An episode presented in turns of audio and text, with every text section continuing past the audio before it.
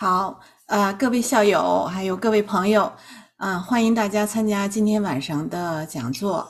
这是一个临时决定的讲座，呃，我们还有我们渥太华渥太华校友会的那个会长赵彦来师兄，也分别就是 reach out to 康复心理健康协会。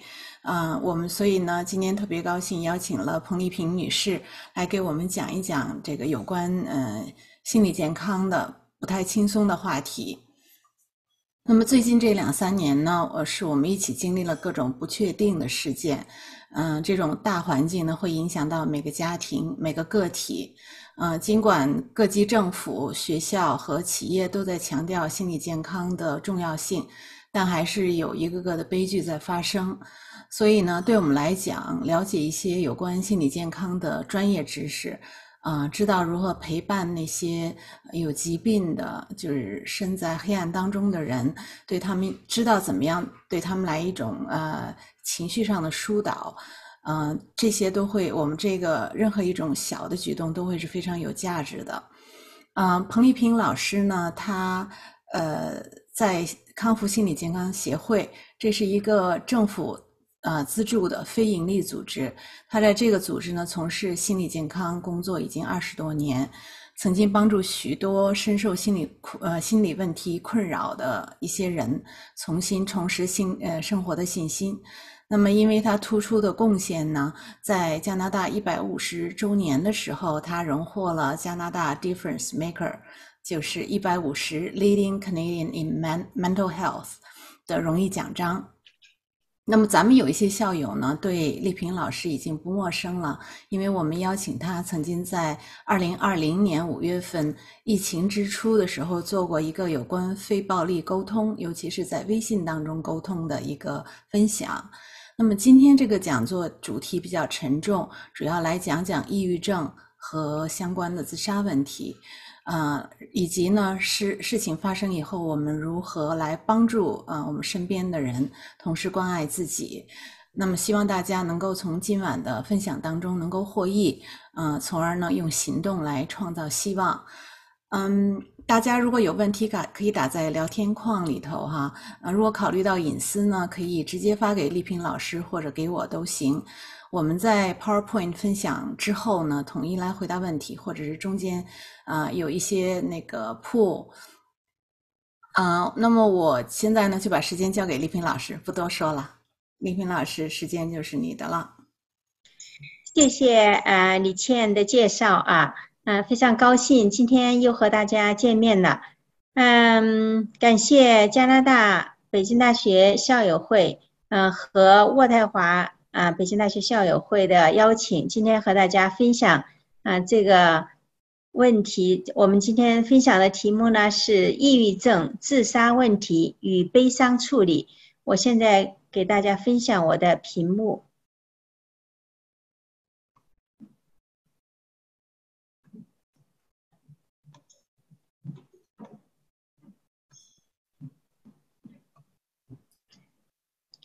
呃，在做讲座之前呢，我想问大家两个问题。呃，第一个问题呢是，你或者是你的亲人朋友有患抑郁症的吗？第二个呢是，你曾经有过自杀的念头吗？请大家匿名啊、呃投票。好，结果出来了。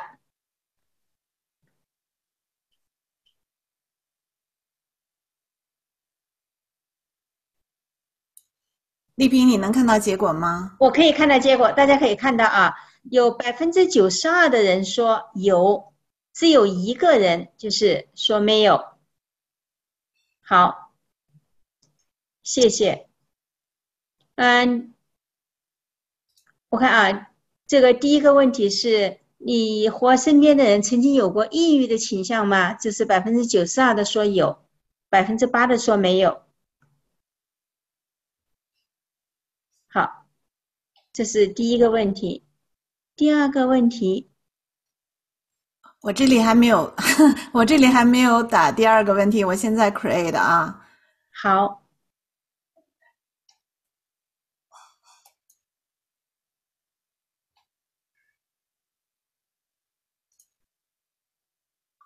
嗯，等一下，and。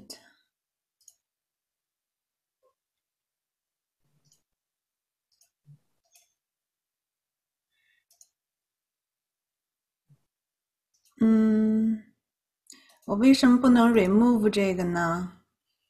那个丽萍，你是不是还在 share 那个 results？啊，我需要，嗯，等一下啊，我看看啊，关掉，stop sharing，好，我关掉了，你关掉了哈，OK，你关掉了，我应该可以把这个 rem，哎，还是 remove 不了，为什么？嗯。这样子好不好？嗯，我呢，呃，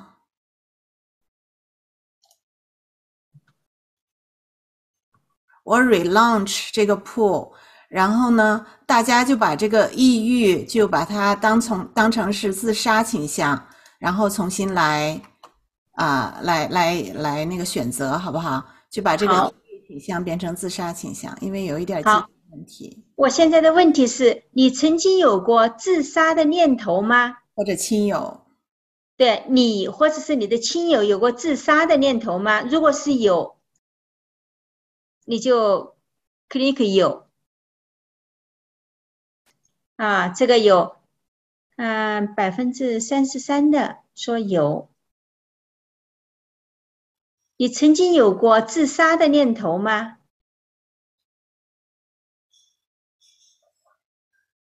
嗯，好，有百分之二十三的说有，百分之五十四说没有，有百分之二十三说不确定。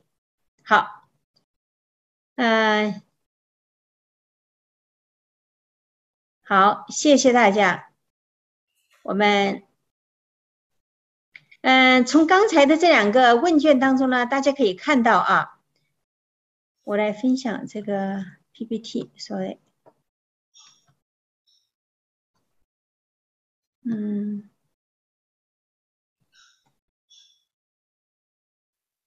好，呃，从刚才的问卷可以看到呢，就是这个抑郁症是一个非常普遍的啊一种心理疾病。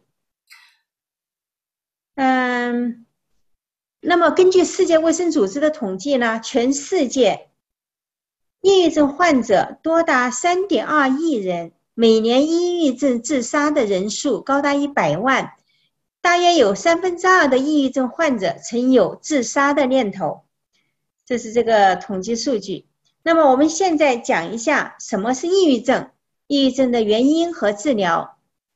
呃，还有呢，就是如果自己身边有患抑郁症的亲人朋友，我该怎么办？抑郁症是一种情绪失调症。它的定义啊，就是情绪失调症的症状持续两周以上的时间里，感到悲哀和绝望，其程度严重到影响当事人的工作、生活及人际关系，并且患者无法靠自己的力量改变这种低落的情绪。这里有几个关键的词，第一个呢，就是这些症状呢要持续两周以上。啊，持续两周以上，并且它主要的、最重要的一个就是感到悲哀和绝望。那么，感到悲哀和绝望，很多人都有过。那么，如果说这个悲哀和绝望的情绪你自己能够调整，能够走出来，也都不构成抑郁症。但如果说这个悲哀和绝望的程度非常严重，影响到当事人的。工作、生活和人际关系，就是影响到这个生活和人际关系，并且呢，靠自己的力量没有办法改变，那么就构成这个抑郁症，这是它的定义啊。那么，关于抑郁症的一些流行病学的数据，第一个是医生发病率，就是说，嗯。在一生当中，每个人在一生当中，有可能呃患有这个抑郁症的这个发病率是百分之九点九，就是说有一百个人当中就有九九点九个人在他人生的某一个阶段，他会患抑郁症。那么过去的一年呢，发病率是三点九啊，百分之三点九。女性和男性的比例是二点一，大家可以看到啊，这个成年的女性患抑郁症的这个比例高于男性啊。过去的一年寻诊率是百分之六十三点一，那有很多的抑郁症患者，他虽然患有病，但他并没有去寻求帮助，没有寻诊。那么第一次发病率集中在二十到四十岁，虽然说集中在这个年龄阶段，但是呢，在任何的年龄阶段都有可能患，都有可能就是呃患抑郁症。我们用的这个词叫发病啊，大家看到这个发病，第一次发病，他有些人呢有这种抑郁症的这种就是症状，但是呢他还没有。他没有表现出来，他的一些就是最突出的症状没有表现出来，就是还没有诊断为抑郁症啊。我们说第一次发病集中在二十到四十岁，青少年时期大家可以看到啊，这个青少年时期是呃发病的高峰期，嗯，并且呢，抑郁症具有季节性的特征，冬天的时候它趋向严重，这是关于抑郁症的一些数据。那么，抑郁症的原因，大家可能想问，为什么会有抑郁症？为什么会产生抑郁症啊？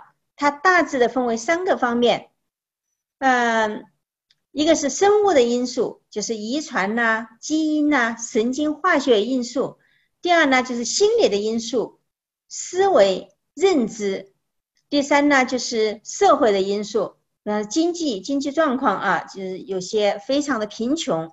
就业有的呢，失业的状态，或者说是，嗯，比方说我们中国大陆来的，他过去是专业工作，但现在呢，他找的都是一些体力工，这是就业的状态。家庭有的家庭啊，经常的会有矛盾呐，或者是分离呀，啊，亲密关系就是与配偶、与这个男女朋友的关系。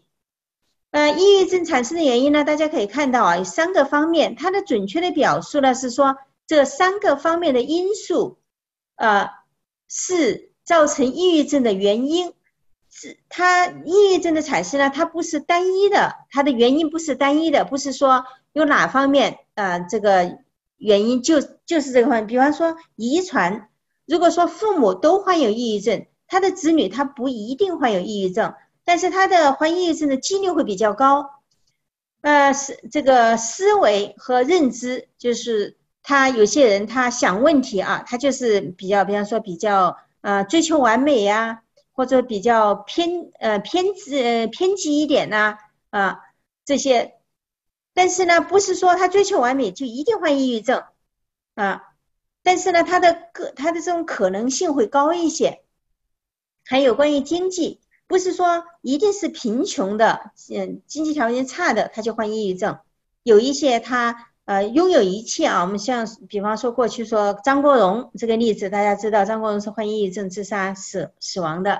那张国荣他的经济条件也好，他就业他的工作也好啊，他这个亲密关系也挺好的啊，但是呢，他也患有抑郁症。那这里面他就可能有一些。呃，生物的因素啊，有遗传呐，有这个脑部的神经化学物质发生病变啊，这些方面的因素引起的。这是抑郁症产生的原因是比较复杂的，是三个方面综合的一个就是结果。抑郁症的保护因素，什么叫做保护因素呢？就是说，如果有这方面的情形，他患抑郁症的概率会比较低。哪一些情况呢？有一些人他比较容易，比较喜欢向他人倾诉。第二呢，有充足的睡眠。第三，有这个经常的做一些游泳、骑自行车、跑步等有氧运动。这三方面呢，它可以有助于我们预防抑郁症，我们也称为抑郁症的保护因素。抑郁症的症状，第一，食欲和体重改变。食欲改变，有的是，呃，吃不下；有的呢是，呃，暴饮暴食，吃很多。那么体重改变，就如果吃不下，我们就可能就很瘦。如果暴饮暴食，就可能会啊增重很多。睡眠出现问题，有的是昏昏欲睡，睡不醒；有的呢是睡不着。第三，对以前感兴趣的事情失去兴趣。以前有一些兴趣，有些爱好，比方说以前很喜欢唱歌、跳舞或者做园艺，但是在患抑郁症期间，他失去了一切的兴趣。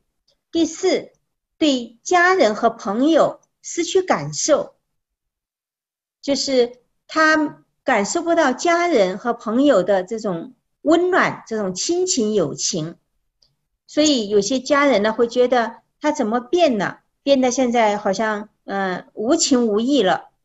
实际上，它是一种症状，抑郁症的症状。第五，觉得自己没有用，看不到希望。有极端的内疚感和负罪感。嗯，这个内疚感和负罪感啊，是抑郁症的一个很重要的一个特征啊，就是没有缘由的感到内疚。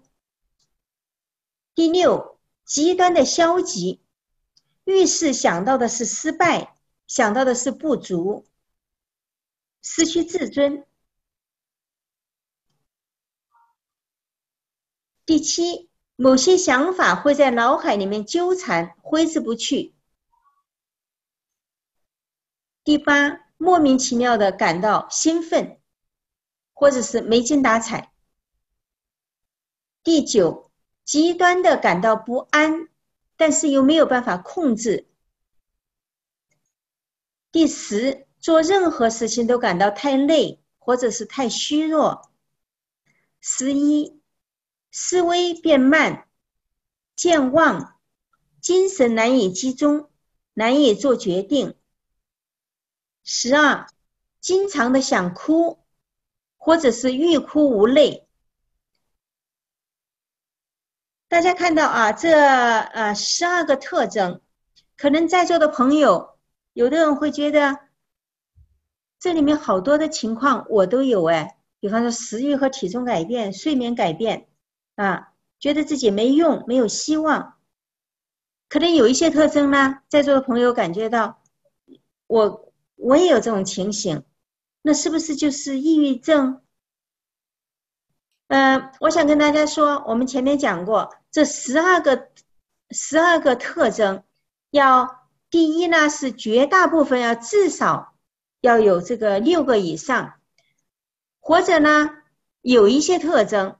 比方说，我们前面讲过的这个极端的内内疚感、负罪感，没有缘由的，就有这种呃想哭或者欲哭无泪，这一些特征，如果说出现，并且还加上其他特征综合的出现，嗯，我们大家记得我们前面讲过一个特一个定义，就是说。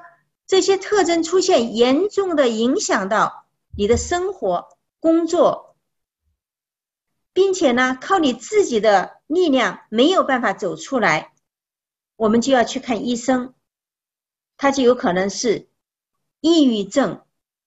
如果说我们第一，我们有这种症状，但是呢，他我们还可以照常的上班，还可以照常的生活，没有影响到我们的家庭关系、人际关系。或者说过一段时间，我们自己调整调整，就可以恢复正常。那么它都不叫，都不构成抑郁症。大家记得前面的定义啊，至少两周以上，这个这些症状啊，啊出现两周以上才构成抑郁症。这个精神科医生在诊断你是否患有抑郁症的时候。他现在安省要求最少要有一个小时的时间跟患者谈话，第一次问诊需要有一个小时。那么他通过跟你谈话，了解你的方方面面的情况。我们前面讲过，抑郁症患呃患抑郁症的原因，他有这个嗯基因，有遗传，有这个社会的因素，有这个认知思维的这个心理的因素。精神科医生呢，会根据这几方面跟你谈话，了解你成长的过程，了解你的父母、你们的家族史，了解你现在有没有工作啊，跟谁一起居住啊，你呃这个遇到烦恼、遇到困难的时候有没有 support，有没有人关心你啊？啊，呃这个各方方面面的了解，然后了解你的反应，并且观察你的这个表情、你的呃这个眼神、你反应的灵敏程度啊，各方面综合来决定，综合来就是来来诊断你是否患有抑郁症。他们要填一个表，叫做呃哈密尔顿量表。这个量表里面呢有几十个问题啊，通过回答这些问题，再来就是诊断你是否患有抑郁症。所以这个抑郁症的诊断呢，它不像其他的疾病啊，这个发烧啊，你一量体温你就知道你多少啊，或者是血压一量你有多高。抑郁症呢诊断呢，它是。不是那么容易，有可能刚开始医生你去看医生，医生给你诊断说你患有这个，他他可能都不告诉你说患有抑郁症，但是你这种情况啊，你这个你回去给你点药吃啊，给你点药吃帮助你睡眠的，实际上呢，可能这就是治疗抑郁症的药啊，你就拿回家，你去吃看看怎么样。如果说你一吃就好了，你这些症状就没有了。你再去复诊的时候，医生就确信你是患有抑郁症。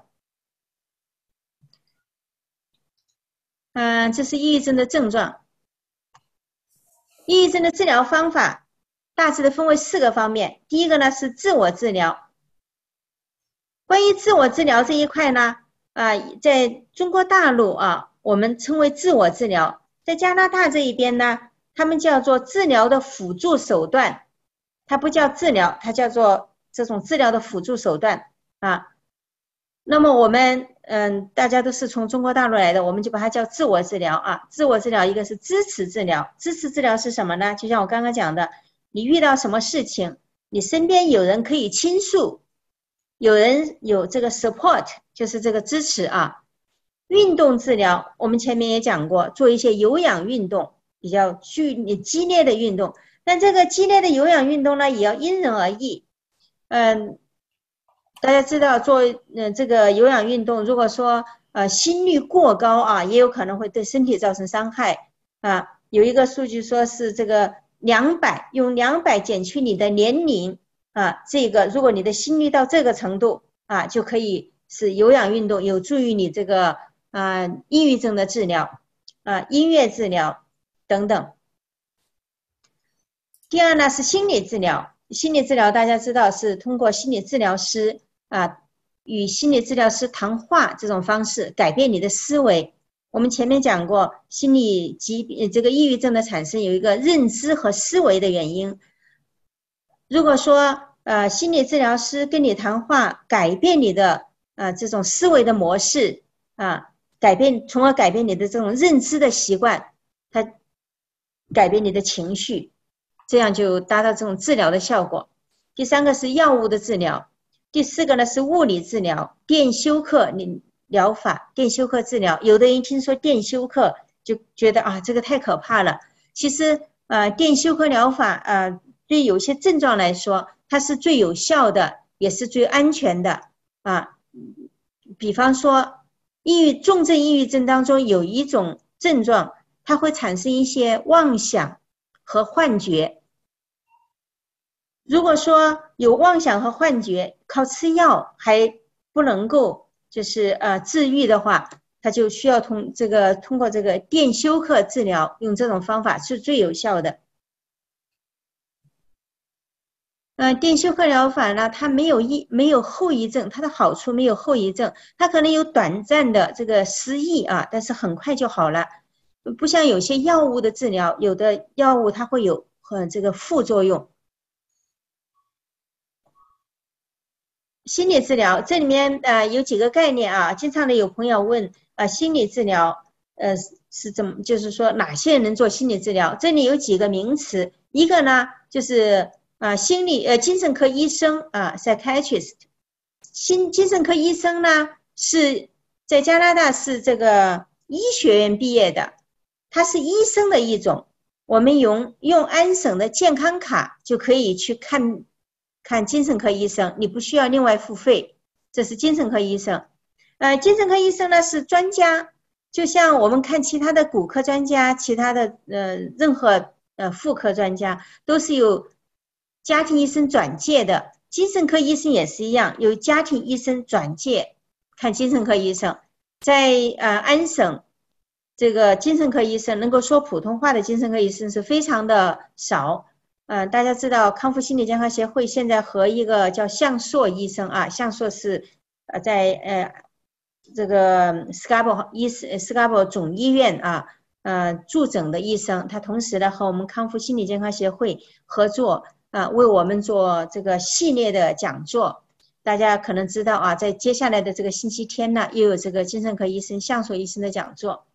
第二呢，就是心理学家。心理学家呢，他不是医学院毕业的，他可以是这个大学，大家知道有这个 psychology 这个心理专业，他一直读到博士啊，他可以通过资资质认证考试就成为心理学家。比方说一些学校，呃，也这个这个教育局，每个教育局呢都会有一个心理学家，他专门给这个孩子。呃，评估他的呃这个，比方说有一些是啊有这个学习能力方面的障碍，或者是多动症这两个方面的呃呃就是诊断呢，是由心理学家，所以每个教育局都有心理学家，他分管哪一片哪一些学校，如果有孩子遇到学习方面的障碍或者行为方面的这些问题的话，就会通过心理学家来去啊。诊断，呃，心理治疗师，psychotherapist 啊，就心理治疗师，就是我们平时有的人叫的心理医生，他们就是通过谈话的方式来改变我们的思维，改变我们的认知，从而影响我们的情绪，这就是心理治疗师的啊作用。注册社工，社工大家知道在大学里面学 social work 啊，这个社工。如果说他是这个 master 毕业，他就成为注册社工，他也可以做心理咨询的。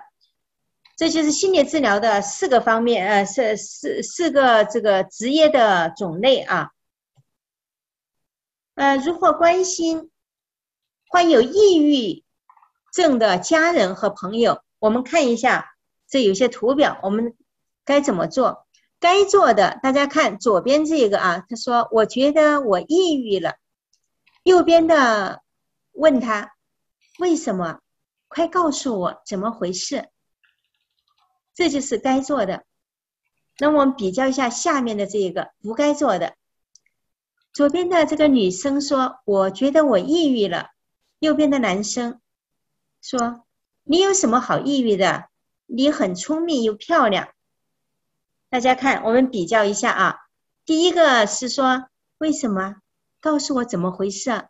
那么，当他说“为什么告诉我怎么回事”的时候，他是不是就把这个话题展开，让左边的这位女生可以向他倾诉？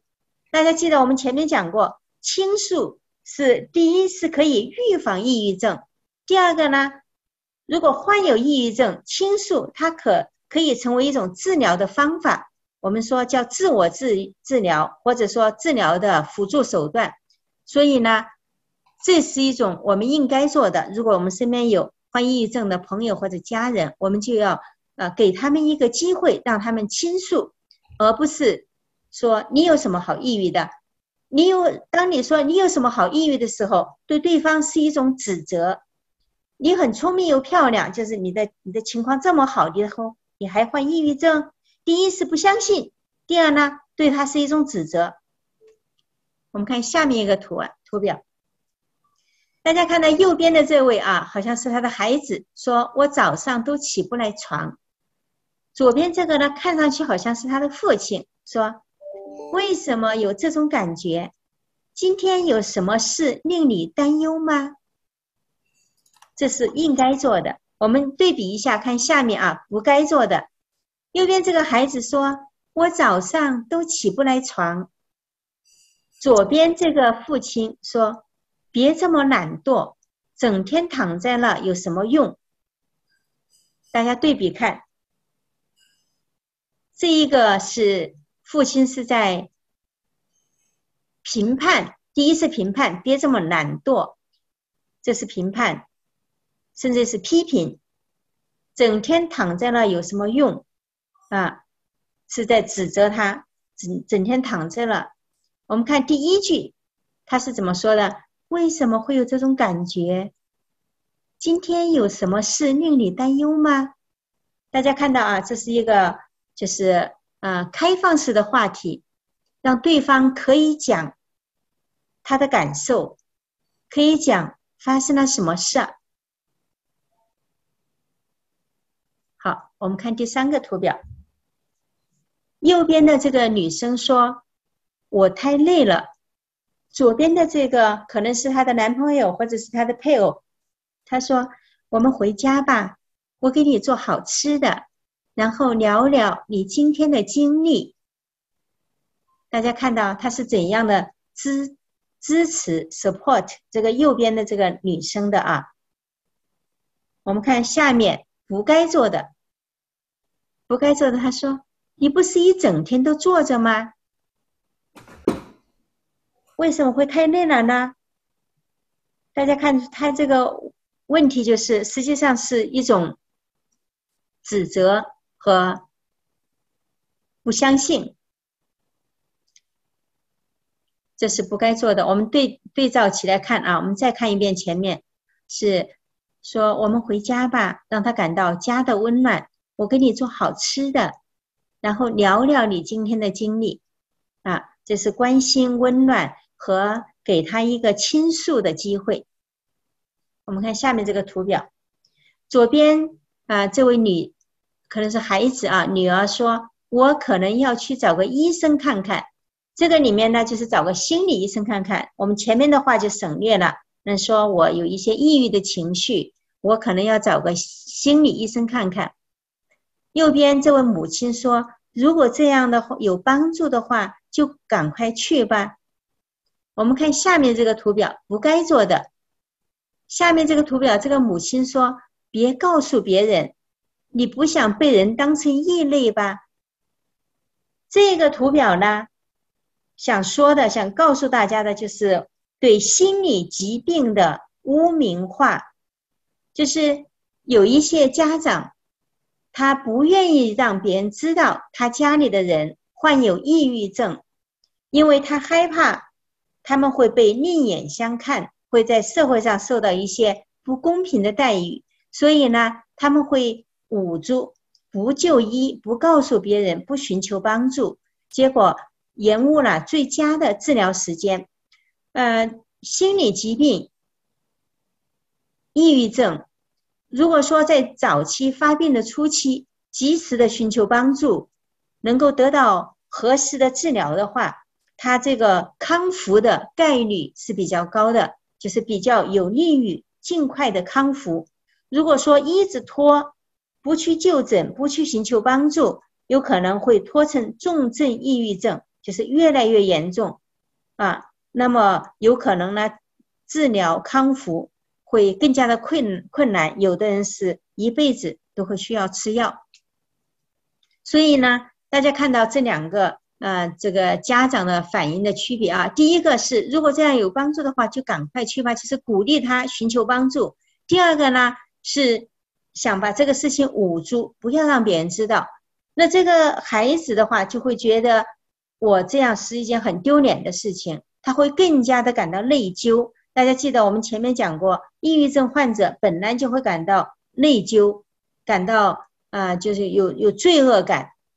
那如果说家人不支持他，他会更加的加重他的这种啊情绪和感受。我们看下面的这个图表啊，有时候左边这个男生说，有时候我真的不想活了。右边的这看上去是他的母亲。他说：“你对我太重要了，我无法想象没有你的生活。”这是我们说这是应该做的。我们再看看下面啊，不该做的。看右边这位母亲她怎么说的？她说：“别这么说，你知道父母做了多少努力才有你的今天吗？”大家看一下这个区别在于哪里啊？第一个，第第一个母亲她讲的是。她的重要性，他们之间的连结，她的爱。他说：“你对我太重要了，我无法想象没有你的生活。”大家知道，左边这个人他说：“我不想活了”，就是有自杀的倾向啊。嗯，大家知道，很多时候人自杀是因因为感觉到自己没有用、没有价值。还有一种呢，就是没有任何的连接跟这个社会啊，没有任何的连接，没有任何的感觉到自己没有一点没有牵挂。那么这右边右边的这位母亲呢？她说：“你对我太重要啊，我无法想象没有你的生活。”就表达这种连结，我们之间的这种连结啊，是很很强的啊。你你如果死了的话啊，我们会很难过。你对我们非常的重要。讲到左边的这一位，他的孩子他的价值，让他感认识到自己活着的意义，他的价值。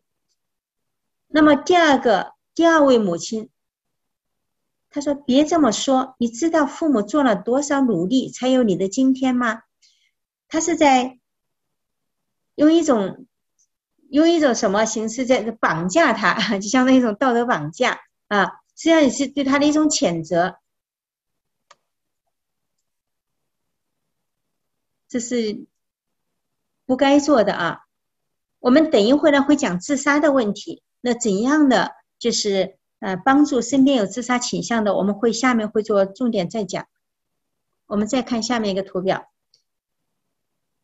左边的这位，他说我压力很大，很迷茫，而且我不知道该怎么办。右边的这位像是同学啊，他说你不是孤身一人，我会给你建议，意思说我和你在一起啊。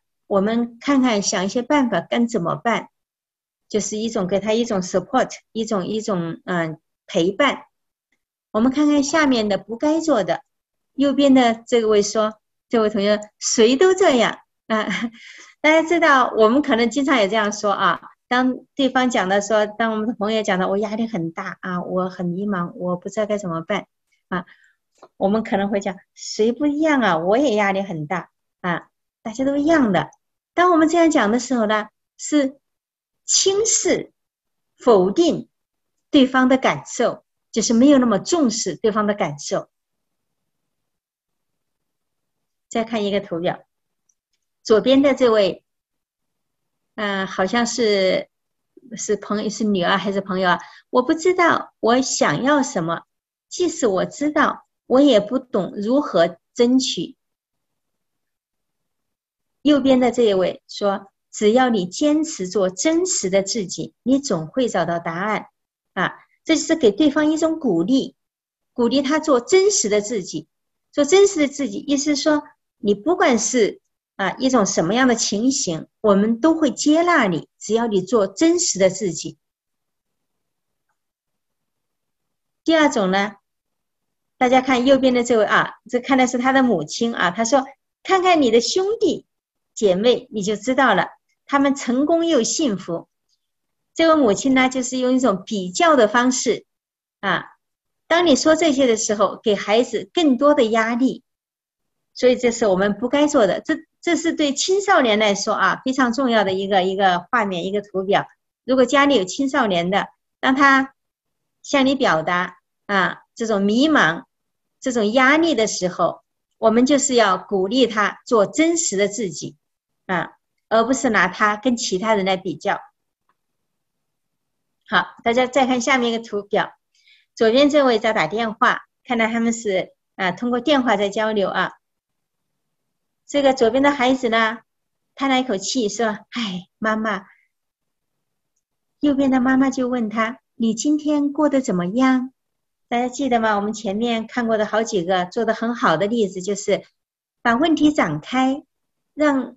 给机会，给对方机会来倾诉、来讲述他的啊发生了什么事和他的感受。这位妈妈说：“你今天过得怎么样？”那孩子就会告诉他：“我怎么怎么样啊？”就是他会有个机会倾诉。我们看下面这位图表，这个妈妈是怎么说的呢？当孩子打电话给他叹气：“哎，妈妈，这个妈妈说，你吃饭了吗？你冷吗？”你去健身房了吗？你工作如何？大家可以看到，他说的这一切都是妈妈关心的，妈妈想做的事情，然后给孩子这些期望，实际上呢是给他更多的压力。这可能是我们很多华人的家长啊会犯的一些啊同样的这些错误。我们看看下面这个图表。嗯，这看来是父亲、母亲和一个女儿啊。这个女儿呢，看她的表情，看她的样子，她可能是很抑郁的状态啊。她什么都不想说，也什么都不想做，很疲惫的样子。看这个母亲怎么说？她说：“我们可能很难懂，但我们会听。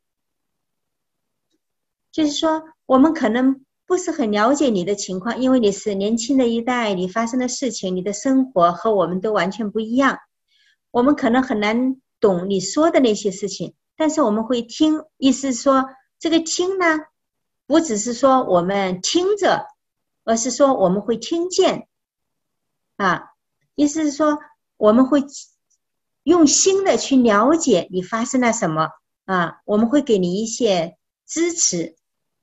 右边的父亲说，并且我们爱你，就是给他一些资源。大家可以看到啊，给他一些支持，让他感觉到家庭的温暖。我们看下面这一个啊图表，就是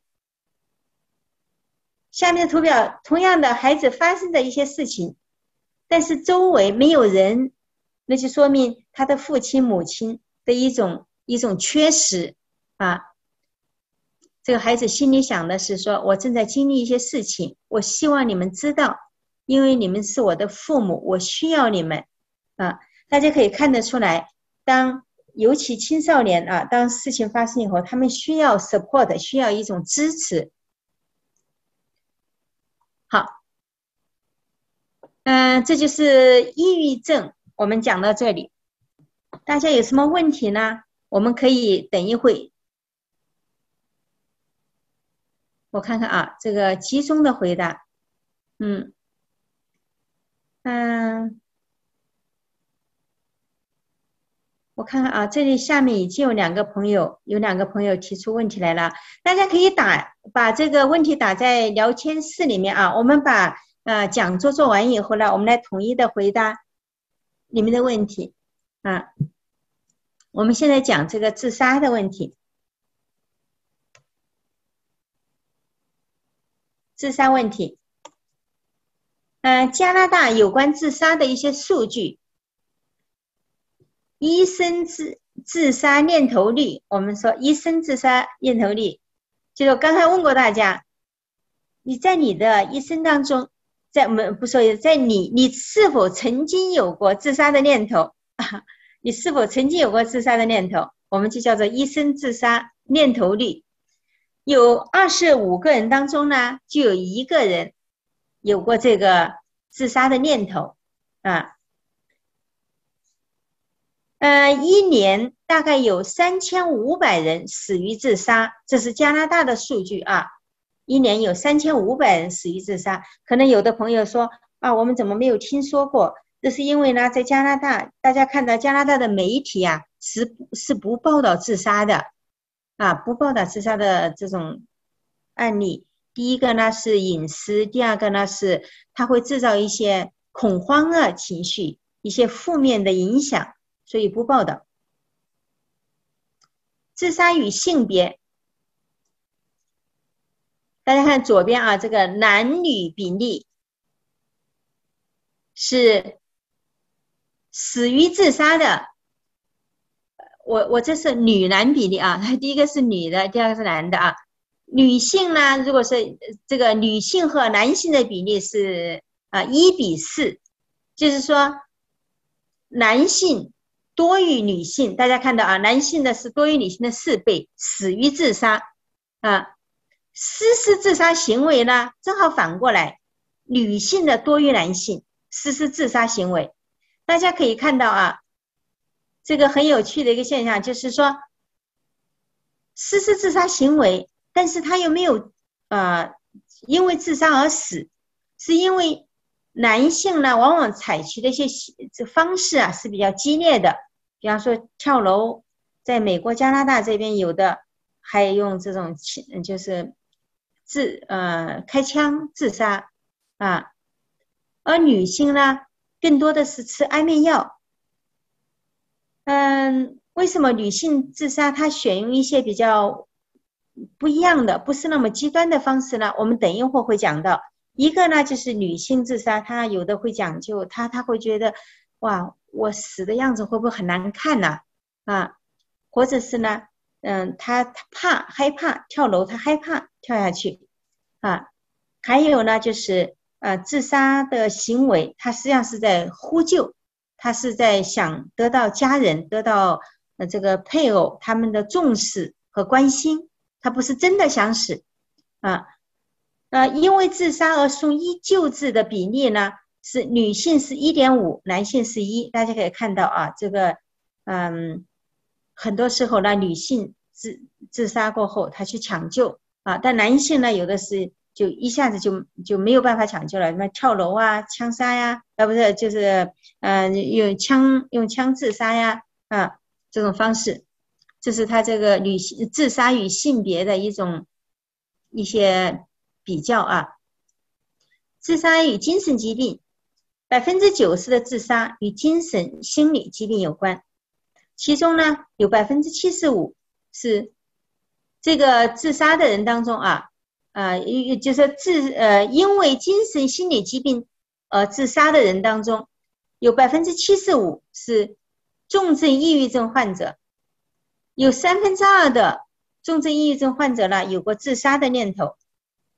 啊，自杀率是重症抑郁症患者的自杀率是百分之十，有百分之十五是酒精上瘾者，有百分之十是精神分裂症患者，这是自杀与精神心理疾病的这个关系。自杀与文化地区的关系，有的朋友会呃我说我们是不是移民啊，会比当地人呢这个自杀率或者说。啊，这个抑郁症的发病率会高。我们看看这个统计的数据是什么样的啊？移民的自杀率是十万分之七点九，而加拿大总人口自杀率是十万分之十三。大家可以看到，移民的自杀率实际上是低于加拿大总人口的自杀率。加拿大移民的自杀率接近于其移民来源国，就是他的出生国。不只是自杀率啊，还有这个心理疾病的发病率也是一样，抑郁症、焦虑症啊，这个包括精神分裂症，其他的所有的心理疾病，心理疾病的发病率、自杀率都是接近于它的移民来源国。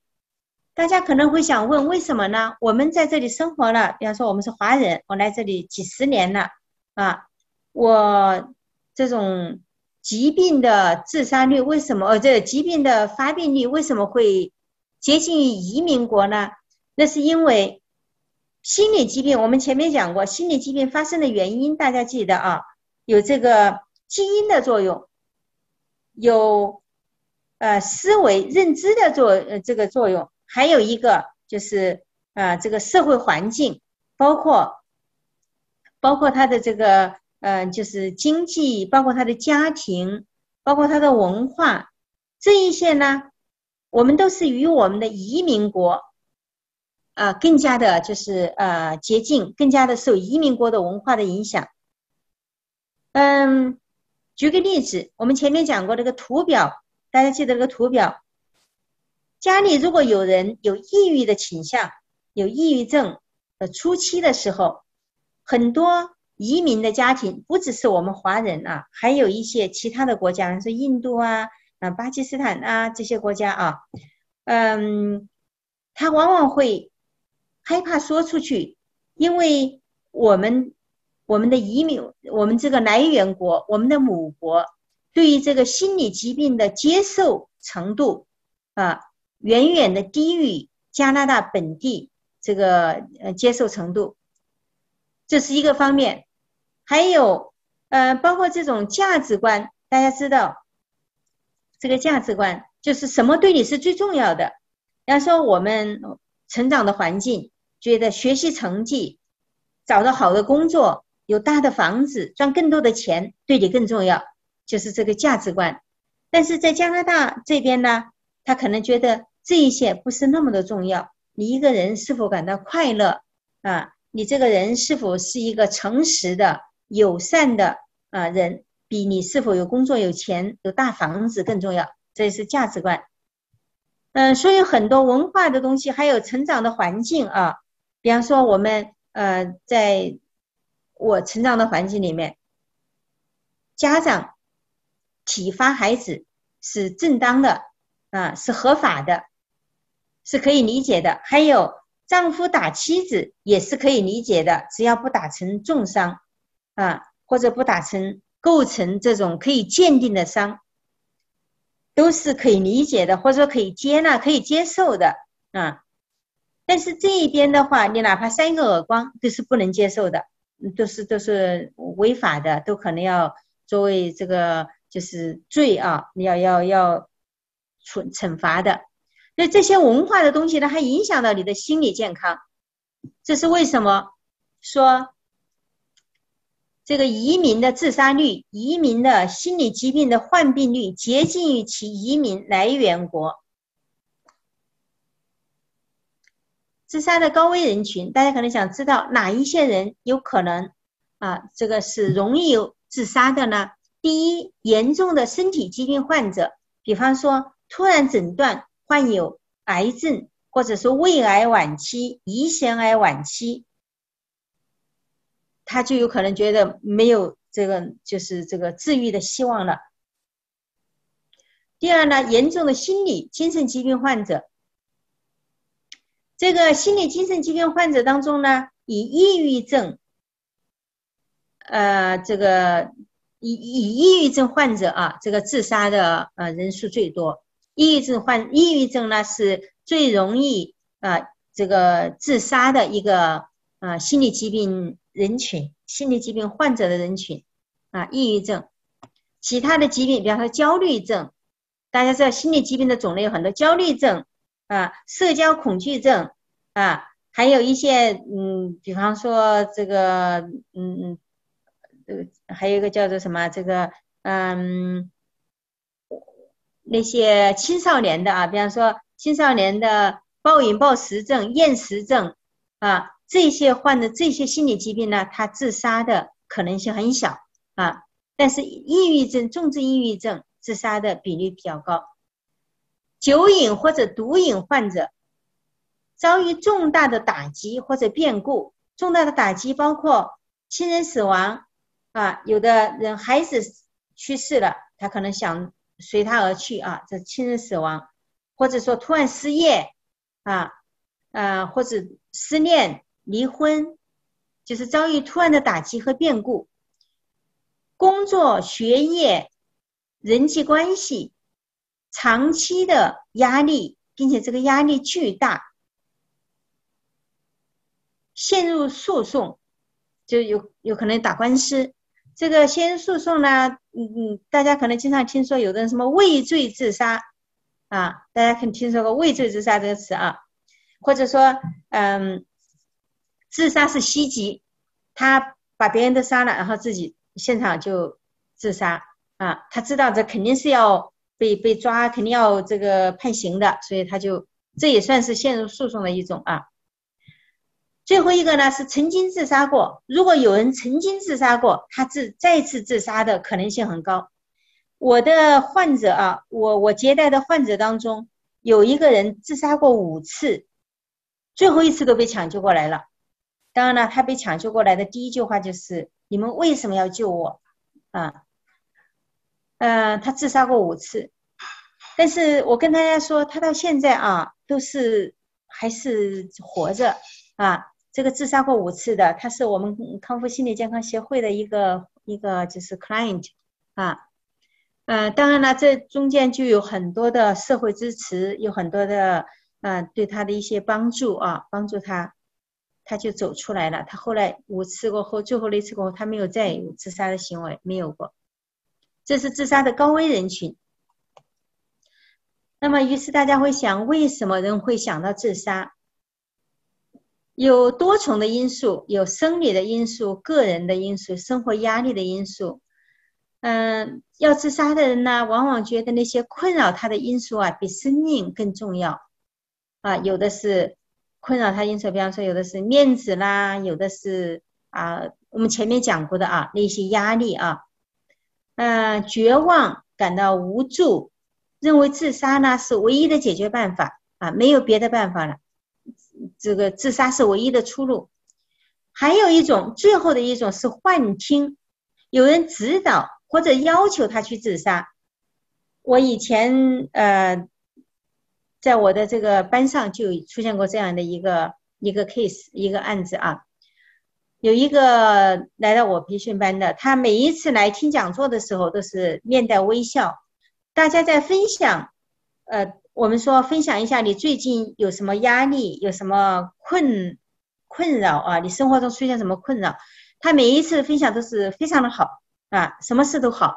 但是突然有一天，我打电话给他说怎么不来上课了？他家人说他自杀了，我们非常的吃惊，没有一个人都会相信。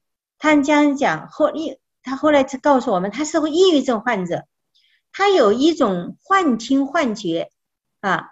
大家我前面嗯讲过，重症抑郁症的有一个症状，最严重的就是幻听幻觉和妄想。这个幻听幻觉和妄想的区别呢？幻听呢，他就能够听到一种声音啊。指挥他去干什么事，或者是他看见别人看不见的，就是幻听啊，幻觉。妄想呢，就是坚信怎么样？比方说，我坚信啊，谁要追杀我？我坚信，但是有的是坚信她的丈夫在外面有外遇啊，它是一种妄想，实际上是一种妄想。嗯，有一些就是因为有幻听，他指导他去。怎么做？我刚刚说的那个，嗯，自杀的，我那个培训班上的那个人，他的家属告诉我，就是说他有幻听，他是听到一个声音，这个声音声音是上帝的声音，他说上帝的声音让他走到安大湖安大略湖里面去啊，结果他就到安大略湖里面去了，就没有再回来。这是为什么自杀？自杀的行为，他是是一种有一些啊。那如果说我们刚刚最后那种情况，它就不是求助的信号。有一些自杀的行为是求助的信号。说想死，或者是有自杀的行为，不一定真的想死。多数情况下，自杀是求助的绝望的呼叫。如果说有足够的资源帮助他，自杀会变成生命的。转折点，对于女性来说，这一点表现的尤为突出。她们通过自杀的行为，来唤起她身边的人的重视、支持和帮助。呃，关于最后一个一点啊，说若有足够的资源帮助她，自杀会变成生命的转折点。我曾经看过一个文章，这是一个真实的故事。有一个医学院的学生，他在学校里面呢学习很好，但是他感到非常的孤独。他的生活就是读书，他没有朋友，他觉得没有人理解他，没有人喜欢他，他感到非常的呃自卑和孤单。有一天呢，他觉得生活没有意思，他就准备呃回去自杀。他准备回去自杀，他把。他把教室里面的书都收了，背着书包啊，经过一片操场的时候，突然一个球跑来到了他的脚下，然后那个球场上玩的人就说：“哎，哥们，你把球帮我踢过来。”然后他就一脚就把那个球踢过去，然后那个那个踢球过来的那那个喊哥们的那个人说：“哇，说你这个你踢的真好哎。”他说：“你不要去学习了。”他看他背着重重的书包，他说：“你不要学习了，来跟我们一起玩吧。”非常热情的、友善的啊，很阳光的，就叫他过来玩。这个孩这个孩子突然的话就感觉到有人喜欢我，有人想我跟他们一起玩，他就真的就放下书包，就过去跟他们一起玩踢球。就因为这个举动就改变了他，他就没有再去实施自杀的行为。很多年以后，他就回忆到这一天，他说：“我当时就是准备今天要死了算了，觉得一点意思都没有。他实在是太孤单了。但是这个呃，在在准备死的这个路上遇到的这个呃这个球啊和这个踢球的这个同学这个校友，改变了他的一生，成为他生命的转折点。”他后来有过一一段演讲，就讲这个，呃，讲了他自己的这个心理的历程啊，这是自杀的行为，很多的时候是求助的信号。自杀前有没有什么征兆？大家可能想知道，说如果我知道他要自杀，我有有没有可能做一点事情，可以啊预防自杀的发生呢？有的，我们看一下，嗯，第一个呢，就是感到无助甚至绝望；第二个呢，是突然间从极端的忧郁到莫名其妙的兴奋快活。这个忧郁呢，极端的忧郁呢，我跟大家说，这个忧郁啊，它不是这种忧郁症啊，它是一种郁郁寡欢啊。如果是抑郁症呢？他不会突然从很抑郁、抑郁症感到啊莫名其妙的兴奋快活，他不会到这个呃不会这么快速的转换的抑郁症，他不能够自动的转换啊。这一个是个什么情形呢？就是说他一直为一些事情啊非常的啊这个抑郁、接忧郁啊，但他突然想明白了，或者他突然决定我去死了算了。他觉得自己有了一个决定，并且想到了我从此就解脱了，他就会感到兴奋快活，啊，是指这一个的转变。总想着自杀与死亡的事情，呃，有一些人跟我分享啊，有一些患者呢曾经跟我跟我分享过，他说我满脑子都想着怎么死最快。怎么死不疼？怎么死啊？这个样子不难看，他就到网上去查死的方法啊。所以他满脑子想着自杀与死亡的事情。第四个呢，他会说：“没有我，你会活得更好。”呃，这个呢，看起来是经常的，有些夫妻啊吵架的时候。会说这样的话，没有我你会活得更好。还有呢，就是我跟大家讲一个真实的例子啊，实际上是我家的我的外祖母，她就是自杀身亡的。她自杀身亡呢，是因为啊改革就是这个土改时期啊，我们新中国成立以后土改时期，当时她的丈夫就是我的外公啊被镇压了。那么我的外婆呢，就带着六个孩子，这还最小的孩子还是在这个就是哺乳阶段，因为突然的这个运动来了，家里没有没有吃的，没有喝的，然后把他们一家这个啊七口人就赶到其中的一个小屋子里面去住，就他以前住的一个小房子里面住着，哎，小一间小屋子住着，其他的房间呢全部被那些。啊，这个贫下中农啊，就是原来的佃户啊，给占领了。他当时，我我的母亲告诉我，他他在死之前就说过这样一句话，他说：“如果我不在了的话，政府会放过你们的。”啊，其实跟这句话也会是有一点类似啊，说没有我了的话，你们会更好。他心里当时就在做自杀的打算。他跟孩子说：“没有我了的话，政府会放过你们的，因为你们是孩子。”第五个征兆呢，就是突然无限量的吸饮酒、吸烟或者吸毒，啊，嗯，很多的人吃安眠药啊，他也是与喝酒，喝完酒大量的喝酒，然后再吃药，啊。当然呢，有的是喝酒，他不一定是通过吃药的方式啊，他用通过别的方式。关于吸烟这一点呢，也是我刚刚讲到这个我的外祖母，我母亲告诉我，他就吸了一地的烟就一地的烟头，地上丢了一地的烟头。他在自杀之前，他吸了很多的烟，他从这个就是晚上孩子们都睡觉以后，一直吸吸烟吸到凌晨，他再去投河自尽的。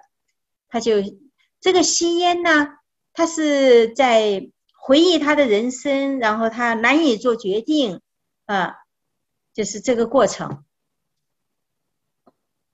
嗯，第六呢，就是与亲友疏远，封闭自己，不与外界联系。这是他要自杀之前，他不跟人联系啊。第七个，把珍贵的东西纷纷送人，把他平时舍不得用的啊这个东西啊，纷纷的安排，把我的东西都把它送完。嗯。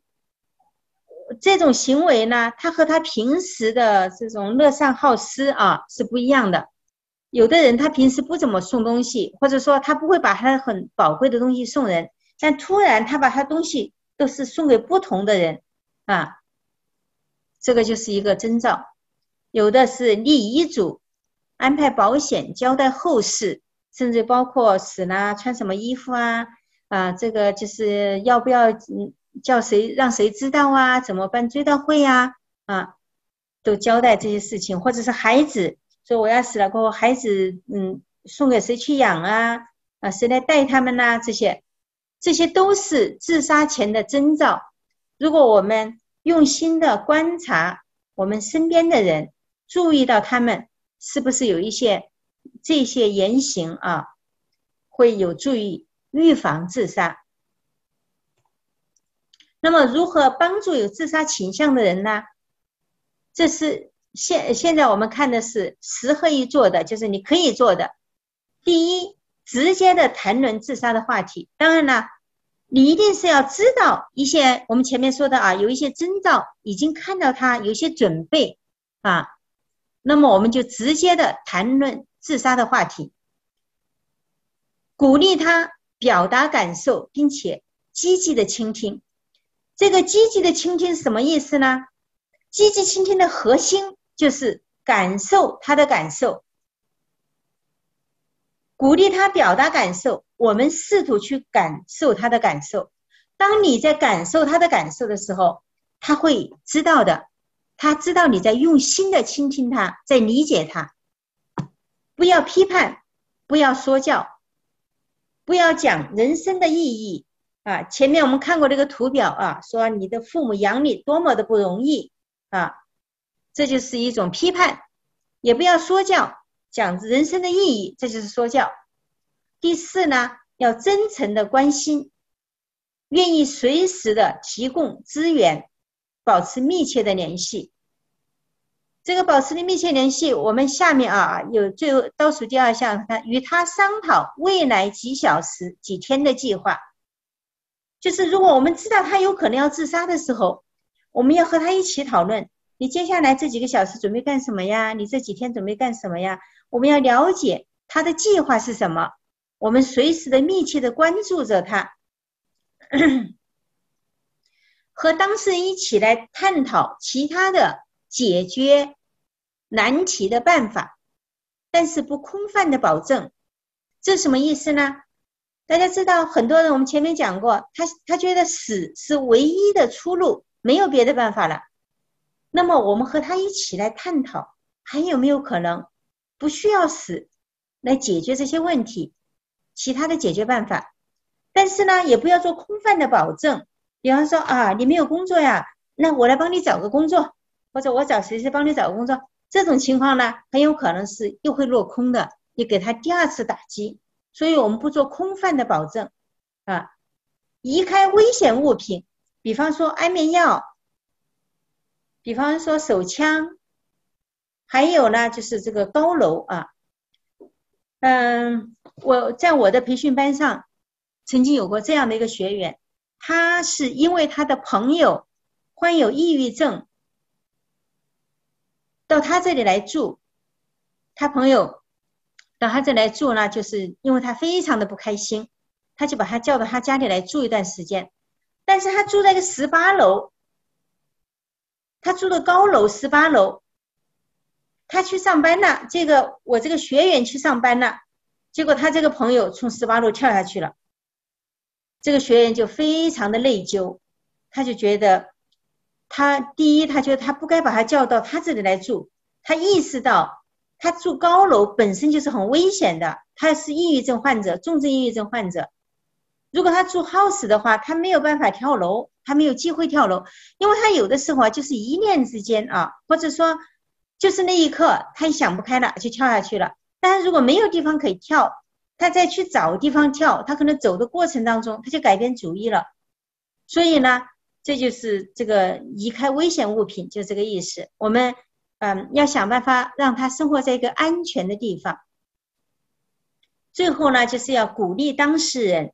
寻求外界的帮助，这个外界的帮助呢，就包括专业人士的帮助，包括这个其他的啊朋友、亲人的帮助，这是我们啊应该做的啊。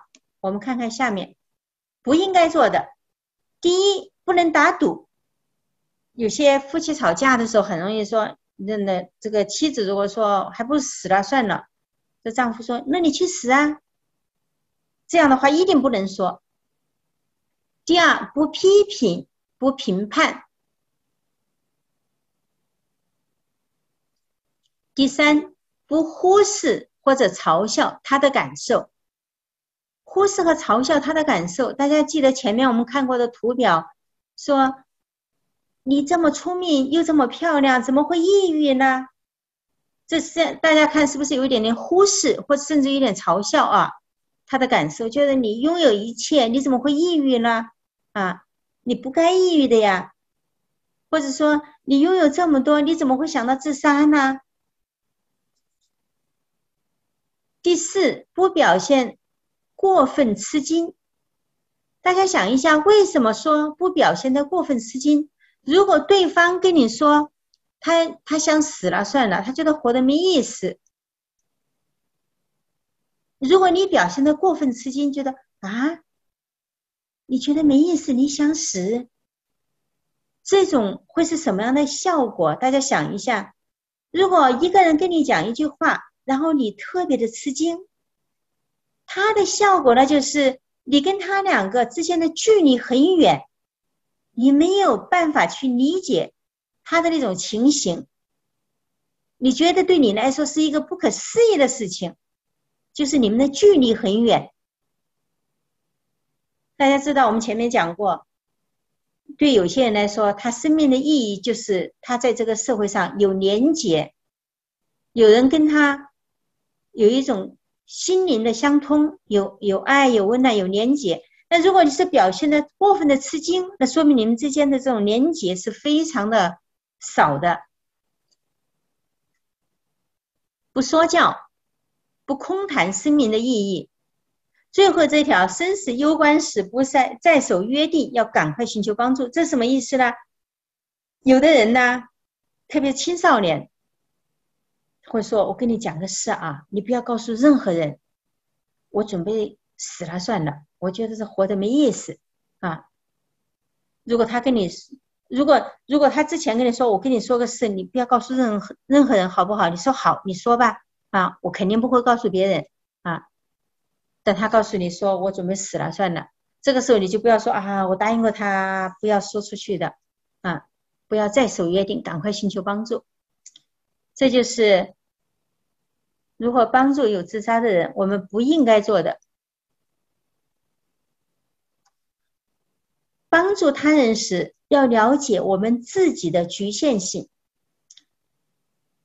第一呢，要关心自己的心理健康。呃，我跟大家讲到我前面那个例子啊，我有个学员，他把那个患抑郁症的、患重症抑郁症的朋友叫到自己家里来住。他也曾经讲过，他住在家里的这段时间呢，他我这个学员，他也就是被深深的影响到他的心理健康的状况，他觉得他。嗯，他这种抑郁的情绪啊，影响到他，并且呢，他经常的跟陪他聊天，这这聊天聊得很晚很晚。因为那个患者呢，他睡得很少，我这个学员他还要上班的，他陪他聊天，天天都如此。那个时候呢，他实际上我的这个学员他自己的心理健康已经有一些，就是到了负荷到了极限了，差不多啊。但是他没有去告诉其他的人，他没有找其他的朋友来帮忙。这是我们下面第二部分第二个问题，就是想办法分担责任。我这个学员呢，他如果当时告诉其他的好朋友，他们呃，这个这个患者呢，他一定还会有其他的朋友的，要其他的朋友一起来分担，轮流的啊，来就是帮助他，也会要好一些，轮流的帮助他，或者告诉这个患者的家人啊，一起来帮助他。结果我这个学员呢，他没有这样做，他把全部承担下来，跟他一起居住。但是呢，他他自己一个是他当时心里的这种承受力啊，都觉得自己承受不了了。当然了，他还要工作，他去上班了啊。最后呢，这个人在他家里跳楼自杀以后，他自己崩溃了。这是为什么？他来到我的培训班。嗯，第二条就是要想办法分担责任，不要一个人全担下来。第三个，如果说这样的事情发生，就像我那个学员的事情发生，你要知道，除了他自己。没有人能够保证其绝对的安全，就是你不要太过的内疚，不要太过的自责。第四个呢，要让这个当事人知道你随愿意随时的提供支持，但是也要让他知道你的局限性。就像我前面的那个学员，他。他的这个朋友住在他家，每天晚上聊天聊到半夜，可是他第二天要上班，他实在受不了了。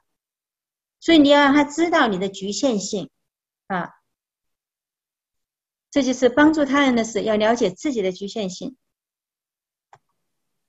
如果自己有自杀的想法怎么办？第一，要找人分享你的感受。第二呢？请亲友给你支持与关怀。第三，对外寻求帮助，找家庭医生、心理专家、危机热线、自杀防治中心、心理健康机构或者是医院。在加拿大有很多这方面的服务啊，我这里面列了几个，都是我们可以用中文接受服务的。第一个是国语心理热线，第二个是自杀干预，这都有中文服务的。大学生心理支持，这个是有中文翻译；有长者心理支持，也是有中文的翻译。女性求助热线有中文的接听电话的。这个女性求助呢，更多的是啊，这种受家暴受害妇女、受家暴的这个受害妇女啊，这个求助热线。嗯，如何的处理哀伤？哀伤与抑郁的这个关系啊？我们哀伤，有人想知道说，这个谁谁谁啊，他的亲人去世了，他非常的哀伤啊，我们怎么给他提供心理治疗？哀伤需要治疗吗？这是很多人想知道的。我跟大家说，哀伤是自然的人类的情感，它不需要治疗。他不用治疗这个词，但是呢，他可以有人陪伴他，倾听他，给他一个机会倾诉。而这个倾听的人呢，他是受过专业的训练，他不会给他一些评判，不会去嘲笑、忽视他的感受，不会给他一些呃这种建议。那些建议呢，让对方感受感觉到很差的。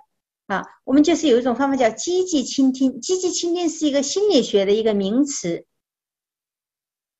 这个哀伤，它不需要治疗，但是它需要一个懂得积极倾听的人来和他让他倾诉。啊，这个倾诉的过程呢，会帮助他尽快的走出哀伤的这种情绪。重症抑郁症它是一种疾病，是需要治疗。这个哀伤和抑郁的区别啊，我因为时间的关系呢，我今天我看我现在是八点五十五分啊，我还要给大家半个小时的时间提问。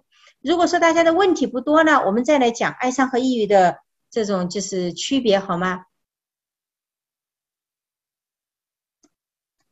呃，为什么有的人会爱上，有的人却不会？为什么有的人陷入非常久的哀伤，而有的人却很快的走出阴影？这是因为个体的差异，有这么多的差别啊，性别的差别啊，基因、童年，呃，这个性格、文化、宗教，还有与逝者的关系，就是这些个体的差异。所以呢，他们处理哀伤的方式不一样，他们哀伤的时间也是不一样。处理哀伤的方式有很多种方式，一种呢就是独自的感受哀伤。有的人说，就让我一个人静静的待着，你们不用来找我啊，我静静的待着。他可以写日记啊，独特的方式缅怀。他给对方给给这个逝者写信啊，用这种写写信的方式来跟他对话。第二个呢就是接受失去，改变成长。第三个呢就是与信任的人一起度过。就是你感觉到你信任他啊，他关心你，你就是爱他、喜欢他，跟这样的人一起度过。呃，如何尽快的走出悲伤呢？要关心照顾自己，关心照顾自己的方式最有效的方式啊，就是走进大自然。当你如果一个人把自己关在这个房间里面。每天在那里哭泣，沉浸在这种哀伤的情绪当中，他会久久的走不出来。但是如果你走出去，哪怕是走在后院，看见蓝天白云，看见这个花草树木，你的心情会开朗一些，你的这种思维、你的想法会改变一些。所以一定要想法走出来，走进大自然，最好是去到公园里。第二个呢，拾起兴趣爱好，比方说种花、种菜啊，这些爱好有助于我们疗愈我们的负面的情绪、悲伤的情绪。正念冥想啊，第四个就是身体健康，怎么能够保持身体健康呢？饮食、锻炼、睡眠，这是怎样的尽快的走出悲伤？最后一个是。啊，化悲痛为力量，重建生活啊。那么有一些人呢，化悲痛为力量。我我知道有一个朋友，他他的父亲去世以后，他就啊，因为他父亲是一直期待着他，希望他考上大学，然后好好学习，考上大学。他就是化悲痛为力量，就非常的勤奋的学习，最后考上了一个他父亲一直期望他上的一所大学。啊，实现了他父亲的遗愿，这就是化悲痛为力量。如何关心、关怀哀伤、哀伤的人啊？哪些该做，哪些不该做？我想问一下大家啊，这里我看看，我们这样吧，因为时间关系呢，好，这个谢谢李倩，谢谢李倩。嗯，大家在这里面选一下。如果说你的亲人或者是朋友啊，正处在哀伤之中，你会怎样的对他说？这里有四句话。第一个呢，说人死不能复生，不要太难过。第二个呢，说节哀顺变。第三，要尽快的走出悲伤。第四，不要再哭了。第五，以上都不选。大家尽快的投票看，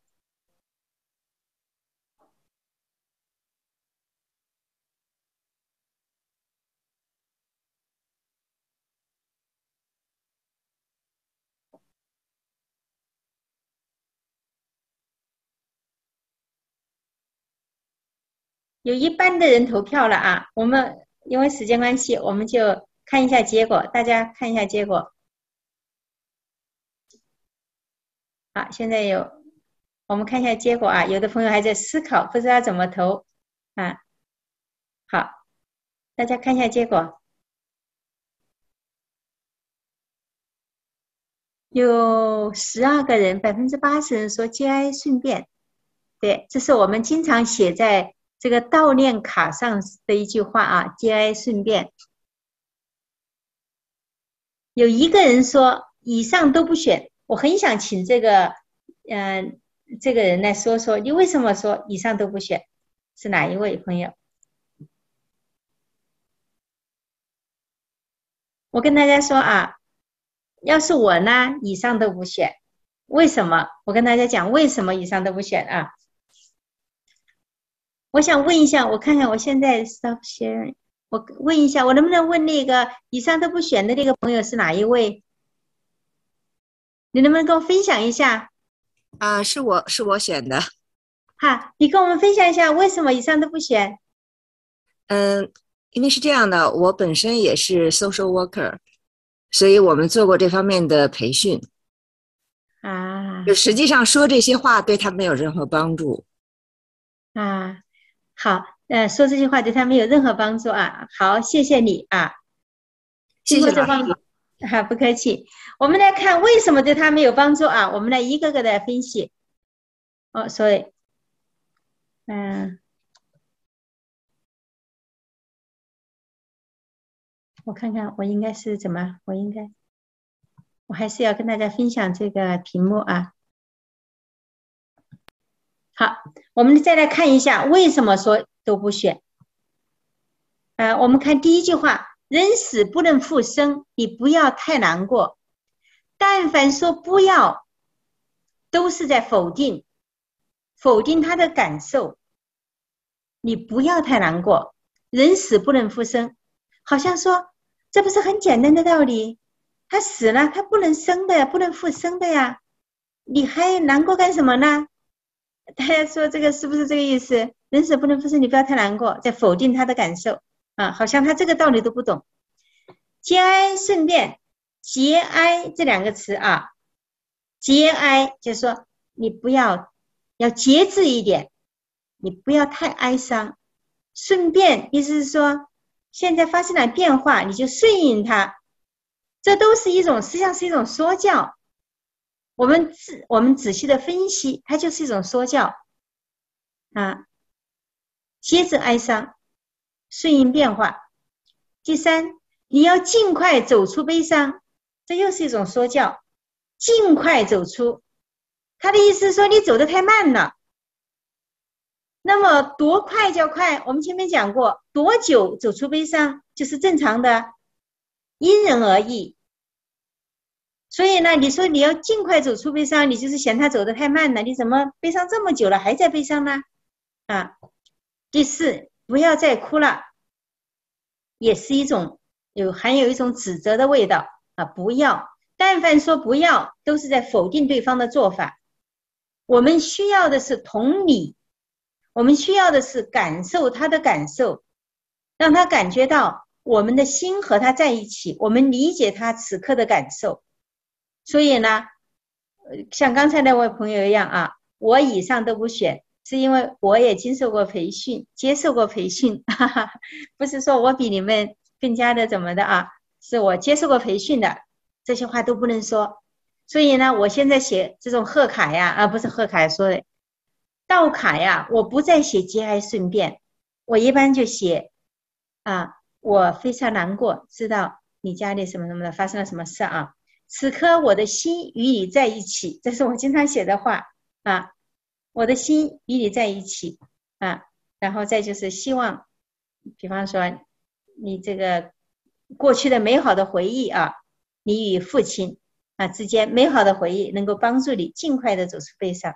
一般就写这样的话，我再也不写节哀顺变了，啊，嗯，我们看看下面一个。那么我们前面说的是不应该做的，那么我们该怎么办呢？那你说我该怎么办呢？大家看啊，如何安抚和帮助哀伤的人？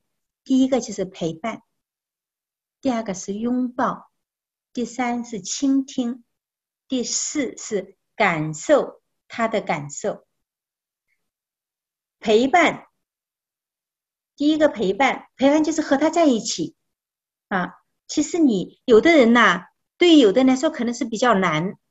我和他在一起，我又不能说那些话，我也是觉得好难呢。有时觉得总觉得我应该说一点什么，做一点什么啊。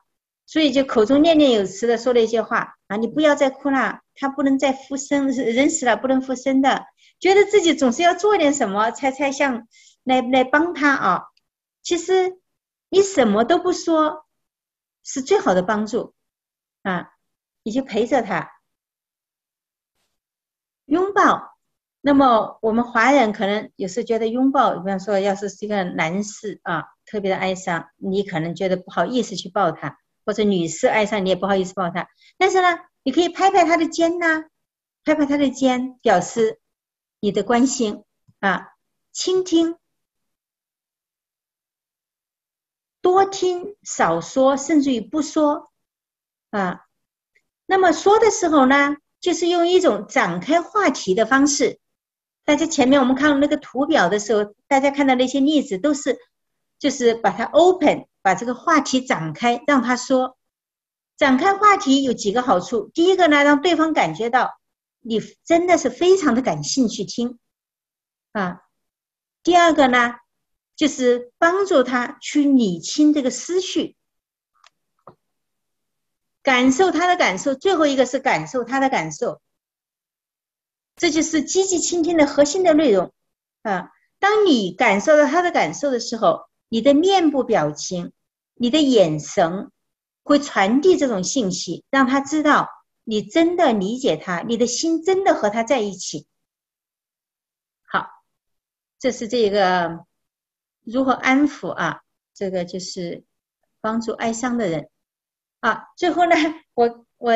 呃，介绍一下我们康复心理健康协会心理健康推广大使培训班的啊，这个，呃，我想说呢，我们今天讲的内容是讲了三个主题：自杀啊，这个抑郁和如何如何处理哀伤的情绪，这些都是啊这个心理健康相关的一些话题。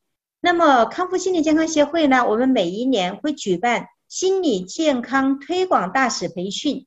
我们会举办，我们会讲一些与心理健康相关的一些话题的培训，也就像我们今天这样的培训的方式。当然呢，每一个话题呢会更加的透彻一些。呃，比方说一些话题啊，心理健康的基本知识，什么是心理健康，什么是心理不健康，什么是心理疾病，这些是些什么样的概念啊？是不是心理不健康就一定有病？是不是心理健康就一定没有心理疾病？这些概念。